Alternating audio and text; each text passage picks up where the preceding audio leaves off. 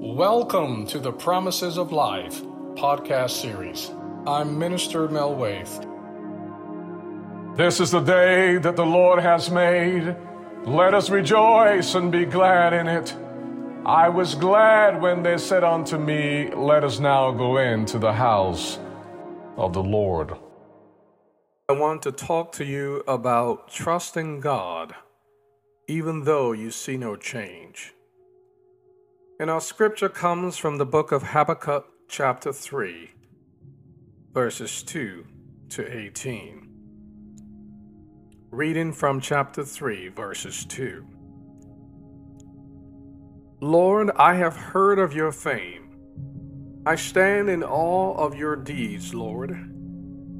Repeat them in our day. In our time, make them known. In wrath, remember mercy.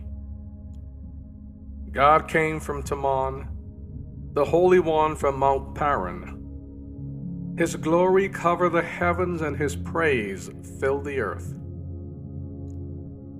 His splendor was like the sunrise. Rays flashed from his hand, where his power was hidden.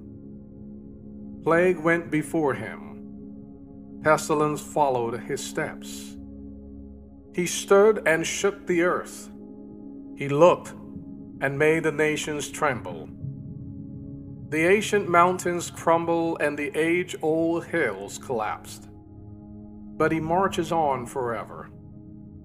I saw the tents of Cushan in distress, the dwellings of Midian in anguish. Were you angry with the rivers, Lord? Was your wrath against the streams? Did you rage against the sea when you rode your horses and your chariots to victory? You uncovered your bow. You called for many arrows. You split the earth with rivers. The mountains saw you and writhed.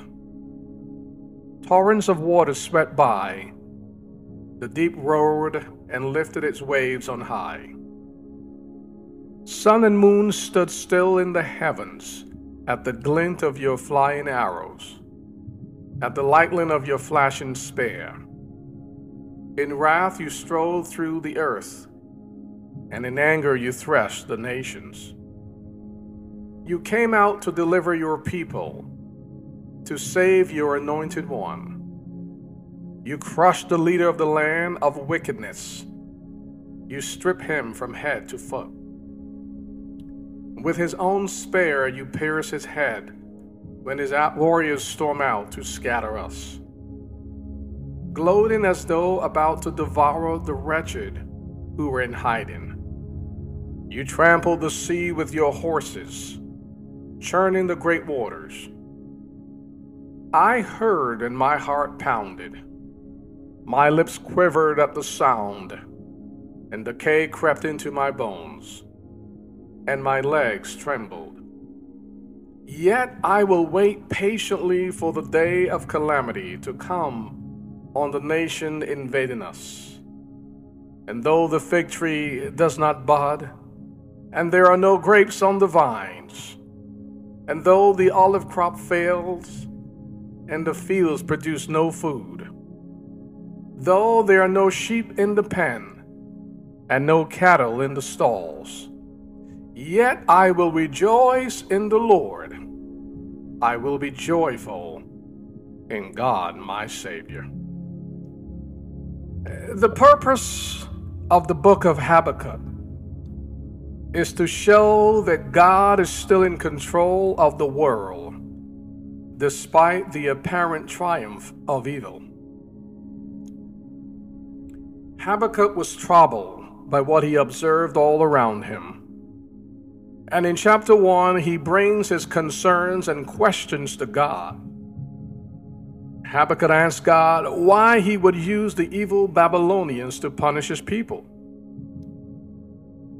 And we see that in our scripture reading today, coming from chapter 3, we see an important shift Habakkuk is no longer questioning God, but instead he praised God for answering his prayers.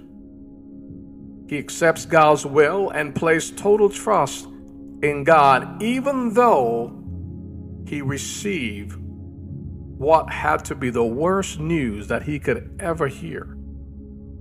Habakkuk knew that God was going to punish the people of Judah, and from what God told him, it was going to be a difficult experience. What did Habakkuk do after hearing God's answer? Verses 16 to 18 shows us that Habakkuk, even though it was not what he wanted to see happen, he accepted God's will. He affirmed his trust in God, even if that meant loss and starvation. Friends, you see, Habakkuk made a commitment to trust God even though things were going to get very bad. Habakkuk's feelings were not controlled by the events around him, but by faith in God's ability to see him through. When nothing makes sense, and when trouble seems more than you can bear, uh, when life's floodwaters are on top of you, remember that God is in control. Place your trust firmly in His ability to turn things around and hold on. Hold on to God.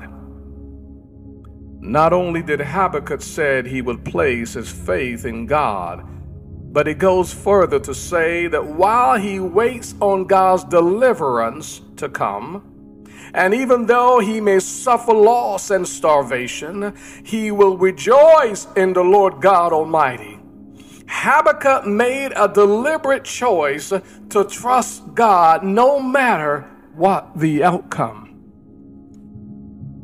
Friends, in your life, it may feel like your trials and tribulations have already ravished you. You feel trapped you may be grieving losses or going through severe setbacks. It may even seem like things will never change and the emotional pain is overwhelming. Uh, perhaps you are having financial burdens and having a hard time making ends meet. Or, your marriage is on the rocks and you have done everything you could and still things have gotten worse. Uh, or maybe you are dealing with health issues or working in a toxic environment, and it seems that no matter how much you try to move on, you cannot find better employment. But, friends, like Habakkuk did, bring your concerns, your questions, and your troubles to God in prayer. And believe that even though you are going through tough times, even right now, your story does not end there. I say to you, after you have prayed and commit everything to God, then rejoice and be joyful in the Lord, for he hears you and will turn your situation around. You must trust in God for your deliverance. Habakkuk saw his own limitations in contrast to God's unlimited control of all of life's circumstances. There is nothing that catches the Lord by surprise. I'll say it again. There is nothing that catches the Lord by surprise. For God is the Almighty God. He is the all knowing, all seeing God. He is the God from everlasting to everlasting. He is Jehovah Jireh, my provider. He knew you before the foundations of the world were laid, and He has a plan for your life. Trust Him with whatever you are dealing with right now. You see, we cannot see all that God is doing, all that He will do. We can rest assured, however, that when we put our lives in God's hand, even though things are against us, He will turn the things around and bring us through better than we were before. Friends, will you pray with me? O Heavenly Father, even though my situation seems dire and in the pain I'm experiencing is overwhelming. Yet I will trust in you to turn things around. I believe that you can turn all things around for good. In Jesus' name, amen. Friends, if you said that prayer and believe that God will answer you, then I encourage you to rejoice and be joyful in the Lord, for he will not forsake you. Trust God.